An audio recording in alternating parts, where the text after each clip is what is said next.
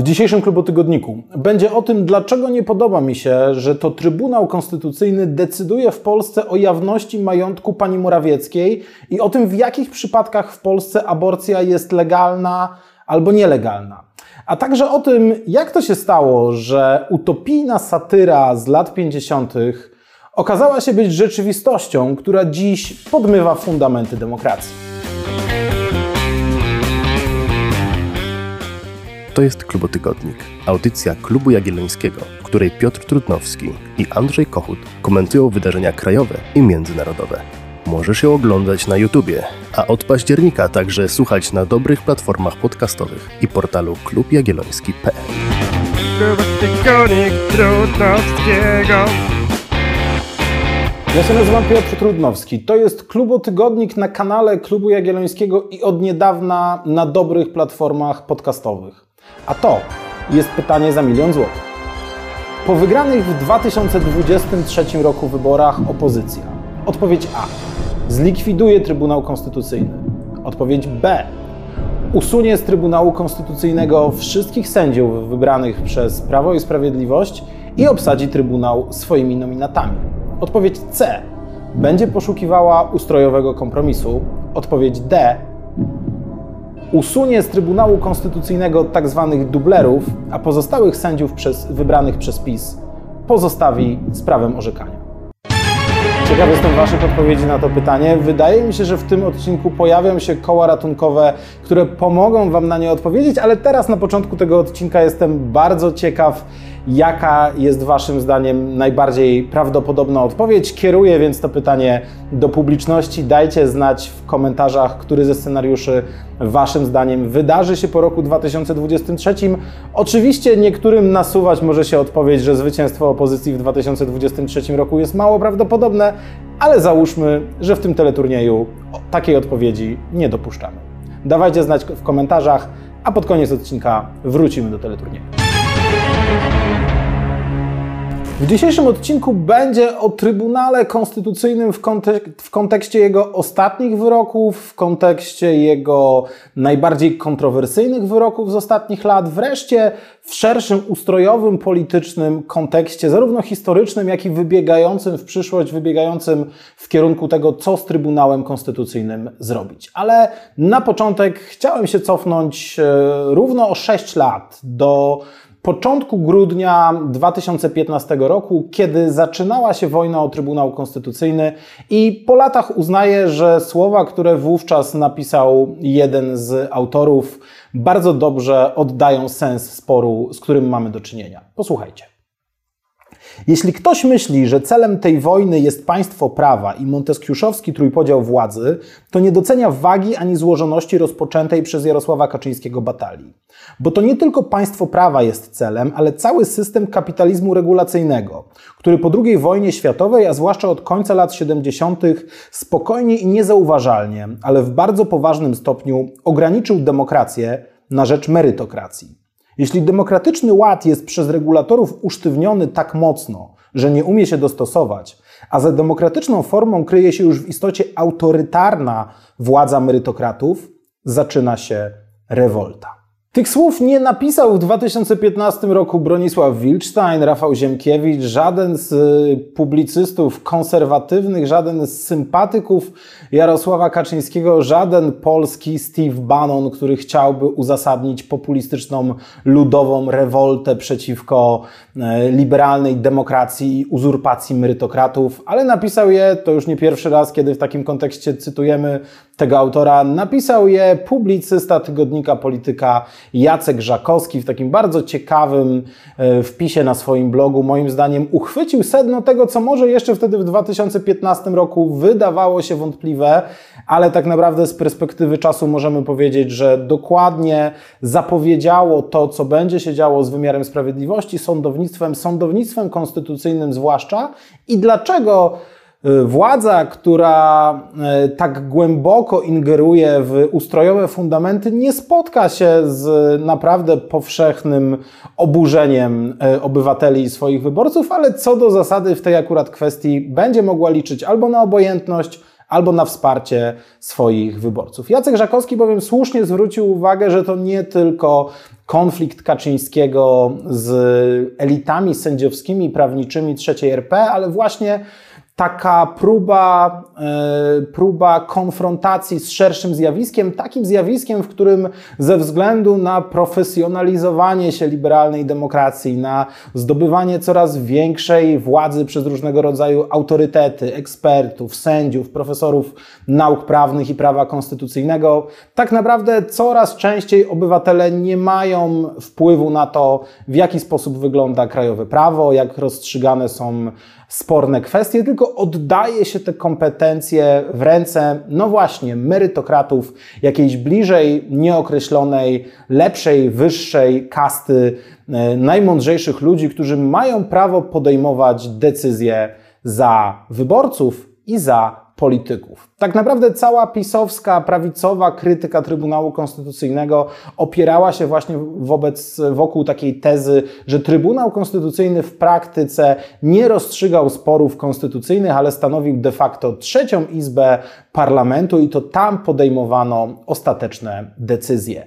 Jacek Żakowski przytacza w tym kontekście takiego australijskiego badacza Johna Bright White'a, który pisał właśnie o kapitalizmie regulacyjnym, jak dobrze pamiętam, już w latach 90., pisząc o tym, że właśnie od 20, 30, teraz już 50 lat mamy do czynienia z takim przesuwaniem kolejnych kompetencji w ręce różnych ciał, nad którymi nie ma demokratycznej kontroli wyborców, a tak naprawdę słaba jest również kontrola polityków. Politycy niewygodne tematy, politycy takie tematy, w których wiedzą, że mogłyby się spotkać z oporem ich wyborców, chętnie przesuwają w ręce takich ciał po to, żeby różnego rodzaju agencje regulacyjne, trybunały konstytucyjne i inne takie ciała podejmowały niepopularne decyzje, żeby wyjmowano za polityków kasztany z ognia, tak, by wyborcy nie mogli być na to wściekli, bo zawsze możemy powiedzieć, to niezależna agencja regulacyjna, to niezależny Trybunał Konstytucyjny.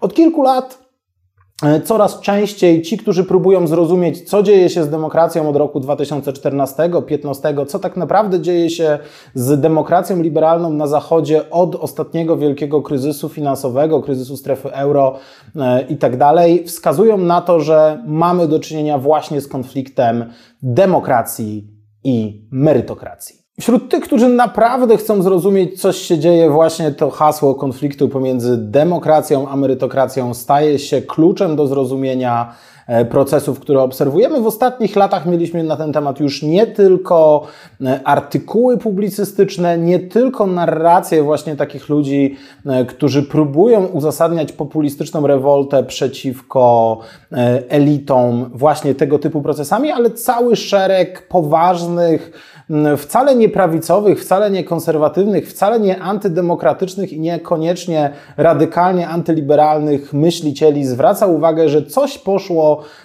nie tak i ta władza merytokratów stała się tak duża, że populistycznej czy po prostu demokratycznej rewolcie nie powinniśmy się tak bardzo dziwić. Mamy taką książkę Daniela Markowica, The Meritocracy Trap. W Polsce mamy wydaną inną ważną książkę po polsku Tyrania merytokracji, co się stało z dobrym wspólnym. To książka autorstwa Michaela Sandela, znakomitego, pewnie jednego z najlepszych współczesnych filozofów polityki, który z takich wspólnotowych, komunitariańskich pozycji próbuje krytykować współczesny liberalizm i tę książkę właśnie poświęcił temu zjawisku merytokracji, koncentrując się przede wszystkim na kwestii wykształcenia, tego, że wykształcenie na najlepszych światowych uczelniach, sam Sandel jest wykładowcą na Harvardzie, więc coś o tym wie, stało się przepustką do podejmowania decyzji, stało się przepustką do posiadania władzy, stało się przepustką do posiadania takich wpływów, których konkretnym osobom mogącym się pochwalić tego typu tytułami tak naprawdę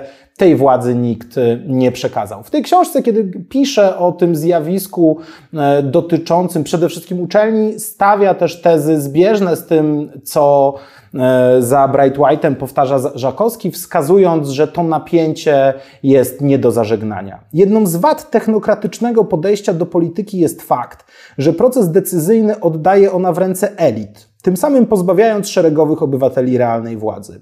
Kolejną jego wadą jest to, że skutkuje odejściem od projektu przekonywania politycznego. Incentywizacja ludzi do odpowiedzialnych zachowań, oszczędzania energii, pilnowania wagi, trzymania się zasad etyki w biznesie stanowi alternatywę nie tylko dla zmuszania do takich zachowań, ale też dla przekonywania o celowości takiego postępowania. Kiedy na okoliczność Narodowego Święta Niepodległości na 11 listopada napisałem taki duży tekst, do którego tak naprawdę w całym dzisiejszym nagraniu się odwołuję, tekst, w którym mówiłem o tym, że wyjście z kryzysu wokół Trybunału Konstytucyjnego musi wziąć pod uwagę właśnie tę nierównowagę pomiędzy demokracją a merytokracją, że potrzebujemy mieć demokratyczną kontrolę nad decyzjami merytokratów. Reakcje w komentarzach, przynajmniej części komentujących, były dość oczywiste. Kto to w ogóle wymyślił, żeby krytykować merytokrację? Przecież merytokracja to sposób rządzenia, który opiera się o wiedzę, który opiera się o dowody. Powinniśmy oczekiwać tego, że politycy będą nami rządzić w sposób merytokratyczny, a nie to krytykować, to tylko prawicowy zakuty łeb może wpaść na to, żeby uzasadniając pisowskie działania, próbować tę merytokrację krytykować. No właśnie, takie komentarze pojawiały się, takie komentarze mnie niespecjalnie zaskoczyły, bo tak naprawdę sama kariera słowa merytokracja jest niezwykle ciekawa. Przytacza ją Michael Sandel w swojej książce i myślę, że również w tym kontekście pojawiającego się pytania, kto to w ogóle wymyślił, warto zwrócić na to uwagę. Otóż merytokracja jako słowo po raz pierwszy została użyta w roku 1958 przez takiego autora, który nazywał się Michael Young i napisał on wtedy książkę The Rise of Meritocracy, w której no właśnie użył tego słowa po raz pierwszy, ale tak naprawdę naszkicował satyryczną utopię. Pisał o tym, że Wielka Brytania zmierza w takim niebezpiecznym, elitarnym kierunku, kiedy ci najlepiej wykształceni, dysponujący najlepszą wiedzą merytokraci zaczynają czuć się zbyt pewni siebie, zaczynają podejmować kolejne decyzje, które nie znajdują poparcia wśród obywateli. Jak to w utopiach, dystopiach czy antyutopiach na końcu wybucha rewolta ludzi wściekłych na to, że ktoś zlikwidował demokrację i ktoś uzurpuje sobie władzę. Książka Michaela Younga była przestrogą, która po kilkudziesięciu latach, można powiedzieć, się zrealizowała. W 2001 roku byliśmy już w zupełnie innej rzeczywistości. Politycy tacy jak Bill Clinton czy Tony Blair mówili o sobie właśnie, że są tymi politykami, którzy na merytokrację stawiają. Zapominając o genezie tego słowa, sam Michael Young napisał wtedy w Guardianie artykuł, w którym pisał o tym, że jest przerażony, że jego satyryczna prognoza sprzed kilkudziesięciu lat staje się rzeczywistością. Politycy słowa, które on próbował wyśmiać, używają jako czegoś, czym można się szczycić. I z tego, co napisał przed laty, nikt tak naprawdę nic nie zrozumiał. Minęło kolejnych 20 lat i można powiedzieć, że wielu zrozumiało, ale elity cały czas nie wyciągają z tego właściwych wniosków. Mam złą wiadomość dla plemiennych kibiców, jeżeli dotychczas słuchaliście tego odcinka, bądź to z satysfakcją, że obnażam hipokryzję elit, którą Prawo i Sprawiedliwość rozmontowała, albo jeżeli wprost przeciwnie, wściekaliście się, że kolejny raz daje dowód temu, że Klub Jagielloński potrafi uzasadnić każde działanie Prawa i Sprawiedliwości i powiedzieć, że jest słuszne, to muszę was tradycyjnie rozczarować. Sytuacja jest dużo bardziej skomplikowana. Nie wiem, czy już mówiłem to kiedyś w Klubu Tygodniku, ale jest taka znakomita metafora autorstwa Jarosława Flisa, który mówi o tym, że Prawo i Sprawiedliwość obiecało budować czwartą RP, a w praktyce buduje dziewiątą RP, czyli trzecią Rzeczpospolitą do kwadratu. Co do zasady wzmacniając jej największe błędy i to wszystko, przeciwko czemu tak naprawdę głosowano w 2015 roku, kiedy PiS dochodziło do władzy. I w sprawie Trybunału Konstytucyjnego można powiedzieć, że jest dokładnie tak samo. Choć w długiej perspektywie być może kiedyś powiemy, że Jarosław Kaczyński rozpoczął tę rewoltę przeciwko merytokracji, to na dziś możemy powiedzieć, że tak zwany pisowski Trybunał Konstytucyjny tylko ją umacnia. Spójrzmy na kilka najnowszych przykładów. Ostatnio Trybunał Konstytucyjny zajmował się kwestią jawności majątków rodzin polityków. To echo spraw dotyczących majątku rodziny państwa Morawieckich. Tam pojawiła się kwestia przepisania majątku dzisiejszego premiera na żonę, jakichś transakcji sprzed lat, które budziły wątpliwości opinii publicznej. Wówczas Prawo i Sprawiedliwość uchwaliło ustawę, wedle której należałoby ujawniać majątki polityków, czyli nie tylko ich samych, ale również na przykład małżonków i na przykład dzieci. Problem był taki, że ustawa została napisana dość kiepsko. Prezydent Andrzej Duda miał uzasadnione wątpliwości co do jej konstytucyjności i właśnie przepisy dotyczące dzieci zaskarżył przed Trybunał Konstytucyjny, więc ustawy nie podpisał, skierował ją do Trybunału Konstytucyjnego. Trybunał Konstytucyjny, jak to ma w zwyczaju, długo milczał, ale ostatnio postanowił przerwać milczenie. Zdecydował, tak jak uważała większość ekspertów, że rozszerzenie jawności majątków o dzieci polityków jest nie do wyobrażenia, no bo jakim cudem polityk miałby przekonać swoje dorosłe dzieci do ujawniania majątku, trudno to sobie wyobrazić, ale Trybunał Konstytucyjny uznał sobie, że może udzielić odpowiedzi szerszej niż zadane mu pytanie, chociaż prezydent Andrzej Duda o to nie wnioskował, to stwierdzono tak naprawdę niekonstytucyjność całej ustawy, więc również ujawnianie majątków małżonków polityków, co wydaje się absurdalne, głupie, nieprzekonujące, bo przecież politycy funkcjonują realnie w małżeństwach, w których mają w dużym stopniu wspólnotę majątkową, nawet jeżeli doszło do rozdzielności, to ta rozdzielność pochodzi często z majątku wspólnego i należy o niej informować opinię publiczną. No ale cóż, Trybunał Konstytucyjny uznał nie tylko, że może podjąć taką decyzję za Sejm, za Senat, ale może również podejmować decyzję w szerszym zakresie niż skierowano do niego pytanie. To jeden z przykładów bardzo niepokojących, pokazujących, że tak naprawdę i dzisiaj Trybunał Konstytucyjny pełni rolę trzeciej Izby Parlamentu i politycy będą go wykorzystywać w takich sytuacjach, kiedy, no właśnie, nie mają odwagi podjąć politycznej decyzji o tym, żeby jakichś majątków nie ujawniać, na przykład, ale skierują sprawę do Trybunału, który w swojej mądrości rozstrzygnie ją tak, żeby władza była zadowolona, a obywatele nie mogli się tej władzy specjalnie czepiać. W najbliższym czasie czeka nas kolejne takie bardzo groźne rozstrzygnięcie. Tym razem to kwestia wniosku pierwszej prezes Sądu Najwyższego w zakresie przepisów o jawności życia publicznego. Znowuż tak naprawdę to kolejny raz, wcześniej działo się to przed rządami Prawa i Sprawiedliwości, kiedy Sąd Najwyższy był niezależny. Później ten wniosek wycofano, prezes Manowska postanowiła go reaktywować i skierować do Trybunału Konstytucyjnego pytanie, wskazując, że tak naprawdę przepisy dotyczące jawności są nieprecyzyjne, wydają się zbyt szerokie i żeby Trybunał Konstytucyjny zrobił z tym porządek, żeby każdy Sąd Najwyższy, nieważne czy pisowski, czy platformerski, nie musiał więcej użerać się z wścibskimi dziennikarzami i obywatelami, którzy chcieliby wiedzieć więcej. Niestety zupełnie niedawno mówiłem o tym, że czeka nas bardzo pozytywna rewolucja jawności dzięki ustawie Pawła Kukiza, a wiele wskazuje na to, że dzięki tej współpracy Sądu Najwyższego i Trybunału Konstytucyjnego w najbliższych tygodniach czeka nas bardzo zła decyzja dotycząca tej jawności, bo wiele wskazuje na to, że Trybunał tak naprawdę jej zakres radykalnie ograniczy. Trudno powiedzieć, trudno zgodzić się z tym, by to właśnie Trybunał Konstytucyjny, nad którym obywatele nie mają żadnej kontroli, podejmował w tak ważnych dla jawności życia publicznego, praw obywatelskich, dostępu obywateli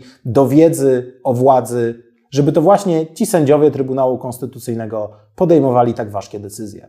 Krzysztof Mazur, pierwszy gospodarz Klubu Tygodnika, były prezes Klubu Jagiellońskiego, napisał kiedyś bardzo ważny tekst, również w początkach władzy Prawa i Sprawiedliwości, o Jarosławie Kaczyńskim jako ostatnim rewolucjoniście III RP. Stawiał wtedy tezę, że Jarosław Kaczyński być może wiele z tej III RP zniszczy, ale na pewno nie zbuduje nic nowego, a przynajmniej niewiele na to wówczas wskazywało, że uda mu się jakiś nowy, faktyczny ład ustrojowy w Polsce sformułować. No i właśnie czwartej RP nie będzie.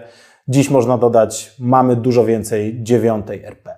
Ale mówię o tym dlatego, że wcześniej czy później, jak sądzę, jakoś z tego sporu o Trybunał Konstytucyjny będziemy musieli wyjść i tak naprawdę ostatnie lata na tyle skomplikowały sytuację, że coraz trudniej wyobrazić sobie wyjście z tej pułapki, w której się znaleźliśmy. Bo z jednej strony mamy konflikt polityków o to, kto powinien być w składzie Trybunału, o to, którzy sędziowie byli kiedyś niezawiśli, którzy są niezawiśli dzisiaj, którzy siedzą tam w sposób prawidłowy, a który nie, a tak naprawdę w ogóle nie dyskutujemy o tym, w jaką formę Trybunału Konstytucyjnego powinniśmy sobie życzyć, jaka kontrola konstytucyjności byłaby właściwa. A problemy mieliśmy z tym i przed 2015 rokiem, i po 2015 roku i one w przyszłości nie znikną. Nawet jeżeli opozycja dojdzie do władzy, to problem będzie żywy. Bardzo ciekawie piszą o tym w wydanej niedawno przez Nową Konfederację książce Upadła praworządność, jak ją podnieść, Stefan Sękowski i Tomasz Purul.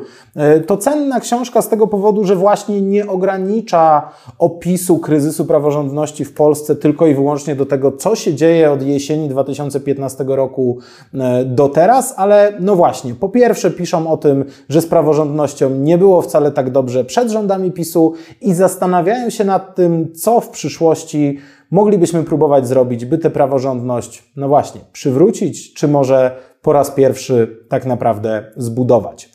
Zastanawiają się również między innymi nad tym, co zrobić z Trybunałem Konstytucyjnym. Przeglądają szereg propozycji, które pojawiały się w ostatnich latach w debacie publicznej, omawiają pomysły partii politycznych, omawiają między innymi taką ekspercką propozycję wymyśloną przez znanego skądinąd profesora Matczaka i doktora Zalasinskiego. I cóż, kiedy czyta się o tych propozycjach, widać, jak bardzo eksperci, stronnicy opozycji, krytycy PiS-u nie mają pomysłu, jak z tego wszystkiego wyjść. Takich pomysłów już po napisaniu tej książki pojawiało się zresztą więcej. Pojawiły się między innymi propozycje Szymona Hołowni, ale tam znów można powiedzieć, większość z nich wydaje się zupełnie nierealna, bo one w swojej przytłaczającej większości wymagają tego, żeby przyszła władza, by zakończyć złamaniem konstytucji przez Prawo i Sprawiedliwość, będzie musiała w ten czy inny sposób złamać konstytucję. W tej sytuacji nie pozostaje nam nic innego, jak wrócić do naszego teleturnieju. Przypominam, to pytanie za 1 000 000 złotych. Po wygranych w 2023 roku wyborach opozycja a. zlikwiduje Trybunał Konstytucyjny, b. wyrzuci z niego wszystkich wybranych przez PiS sędziów i obsadzi cały Trybunał swoimi nominatami, odpowiedź c. będzie szukała ustrojowego kompromisu, odpowiedź d. usunie z Trybunału Konstytucyjnego tzw. dublerów, a pozostałym sędziom wybranym przez PiS pozwoli orzekać aż do wygaśnięcia ich kadencji. Proponuję w tej sytuacji koło ratunkowe pół na pół. Powiem Wam, że w mojej opinii dwie pierwsze możliwości tak naprawdę nie będą mogły być zrealizowane. Opozycja nie zlikwiduje Trybunału Konstytucyjnego, choć takie pomysły pojawiają się na przykład w propozycji Szymona Hołowni, bo do tego potrzeba zmiany konstytucji, potrzeba 2/3 w Sejmie, potrzeba by dogadania się z Prawem i Sprawiedliwością, a Prawo i Sprawiedliwość na pewno likwidacji Trybunału Konstytucyjnego nie przyklaśnie, bo będzie miało w nim swoich nominatów jeszcze na długie lata. Również odpowiedź B, czyli ta, która mówi o tym, że opozycja wyrzuci wszystkich pisowskich nominatów, wydaje mi się mało prawdopodobna, choć na pewno są tacy politycy, którzy będą do tego namawiali, ponieważ będzie to oznaczało powtarzanie historii z ostatnich lat o zamachu na konstytucję, zamachu na niezawisłych sędziów. Prawo i Sprawiedliwość będzie pisało do organów unijnych o tym, jak w Polsce łamane są podstawowe zasady praworządności i chyba na taki cyrk nikt się nie zdecyduje. Pozostają nam tak naprawdę na stole dwie opcje. Opcja D, ta, która mówi o usunięciu tylko i wyłącznie dublerów, wydaje się dla polityków opozycji niezwykle trudna, bo będzie oznaczała, że w Trybunale Konstytucyjnym zasiadać będzie przez długie lata większość nominatów Prawa i Sprawiedliwości i tak naprawdę przy współpracy z prezydentem, a tak naprawdę przy współpracy z mniejszością sejmową, z klubem parlamentarnym PiS-u, PiS będzie w stanie przez Trybunał Konstytucyjny zablokować niemal każdą ustawę, którą rządzący w przyszłości będą chcieli przeforsować. Dlatego uważam, że nie ma innego wyjścia niż poszukiwanie ustrojowego kompromisu i wydaje mi się to w pewnym sensie pozytywna informacja, bo to jest informacja, która mówi nam o tym, że nie wystarczy dogadać się co do składu Trybunału Konstytucyjnego, ale musimy się zastanowić bardzo poważnie nad tym dylematem, od którego dzisiaj wyszliśmy. Czy demokracja powinna mieć wpływ na ciała merytokratyczne, takie jak Trybunał Konstytucyjny? Ja niedawno we wspomnianym już tekście z 11 listopada postawiłem taką tezę, że te wszystkie doświadczenia ostatnich lat, te najważniejsze wyroki Trybunału Konstytucyjnego, w tym ten najgorętszy, który wyprowadził setki tysięcy ludzi na ulicę, dotyczący aborcji, wymaga tego, żebyśmy niejako na nowo wymyślili sobie Trybunał Konstytucyjny, odwołując się do pewnych znanych w Polsce tradycji. To znaczy, byśmy zgodzili się co do tego i tutaj próbowali znaleźć porozumienie między dzisiejszą opozycją i Prawem i Sprawiedliwością i zgodzili się co do tego, że wyroki Trybunału Konstytucyjnego nie są ostateczne. Brzmi jak herezja, prawda? Pewnie jeszcze bardziej jak herezja zabrzmi wtedy, kiedy powiem, że proponuję, żeby orzeczenia Trybunału Konstytucyjnego mogły być odrzucane nie tylko przez polityków w Sejmie, ale również w toku referendum, żeby ludzie mogli zagłosować, że z jakimś orzeczeniem Trybunału Konstytucyjnego się nie zgadzają i nie chcą, żeby ono obowiązywało. W ten sposób moglibyśmy wyjść na przykład ze sporu o aborcję. W ten sposób moglibyśmy wyjść z takich kwestii jak ograniczanie jawności życia publicznego przez Trybunał Konstytucyjny. Nie ma wątpliwości, że w referendum obywatele opowiedzieliby się za odrzuceniem tego typu wątpliwych wyroków. No ale właśnie, czy moglibyśmy się na to zgodzić, żeby to politycy albo obywatele mogli decydować o tym, co konstytucyjne, skoro to merytokraci w Trybunale Konstytucyjnym mieli mieć co do tego ostateczne zdanie i wyłączną kompetencję? Nie jest to tak egzotyczne rozwiązanie, jak może się wydawać, ponieważ kiedy w Polsce powstał Trybunał Konstytucyjny w latach 80. aż do 97 roku, aż do uchwalenia nowej konstytucji, właśnie większość konstytucyjna w parlamencie miała prawo odrzucać decyzję Trybunału. Skoro więc zaledwie 20 kilka lat temu zgadzaliśmy się, że ta wszechwładza sędziów Trybunału Konstytucyjnego może być ograniczona wolą polityczną, to dlaczego w tej sytuacji nie mielibyśmy do tego wrócić? Mi się wydaje, że to naprawdę sensowne rozwiązanie, co do którego zgodzić mogłyby się paradoksalnie obie strony. Bo z jednej strony dzisiejsza opozycja miałaby szansę, by poradzić sobie z takimi orzeczeniami jak to dotyczące aborcji, które budzi szeroki obywatelski, ludowy, demokratyczny sprzeciw, a jednocześnie nie niszczyć tej zasady, że orzeczenia konstytucyjne Trybunału są ważne, a z drugiej strony Prawo i Sprawiedliwość mogłoby liczyć na to, że w przyszłości, kiedy już w Trybunale Konstytucyjnym większość nie będzie należała do Prawa i Sprawiedliwości, ale będzie należała do w przyszłości liberałów czy lewicy, to odwołując się do demokracji, do woli obywateli, najbardziej skandaliczne, najbardziej bulwersujące orzeczenia będzie można tą drogą odrzucać. Wydaje mi się, że jest to dużo zdrowszy punkt równowagi pomiędzy demokracją i merytokracją niż ten, w którym się dotychczas znaleźliśmy.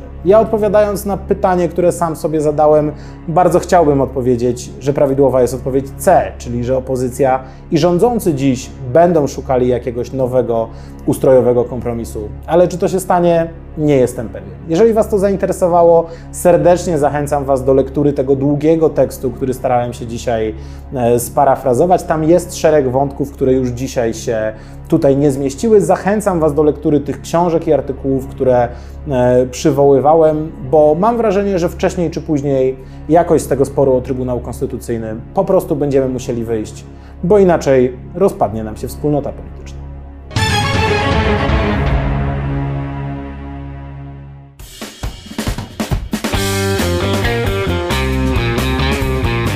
Podcasty i klubotygodniki powstają regularnie dzięki wsparciu finansowemu naszych darczyńców. Ten odcinek dofinansowano ze środków Ministra Kultury, Dziedzictwa Narodowego i Sportu, pochodzących z Funduszu Promocji Kultury.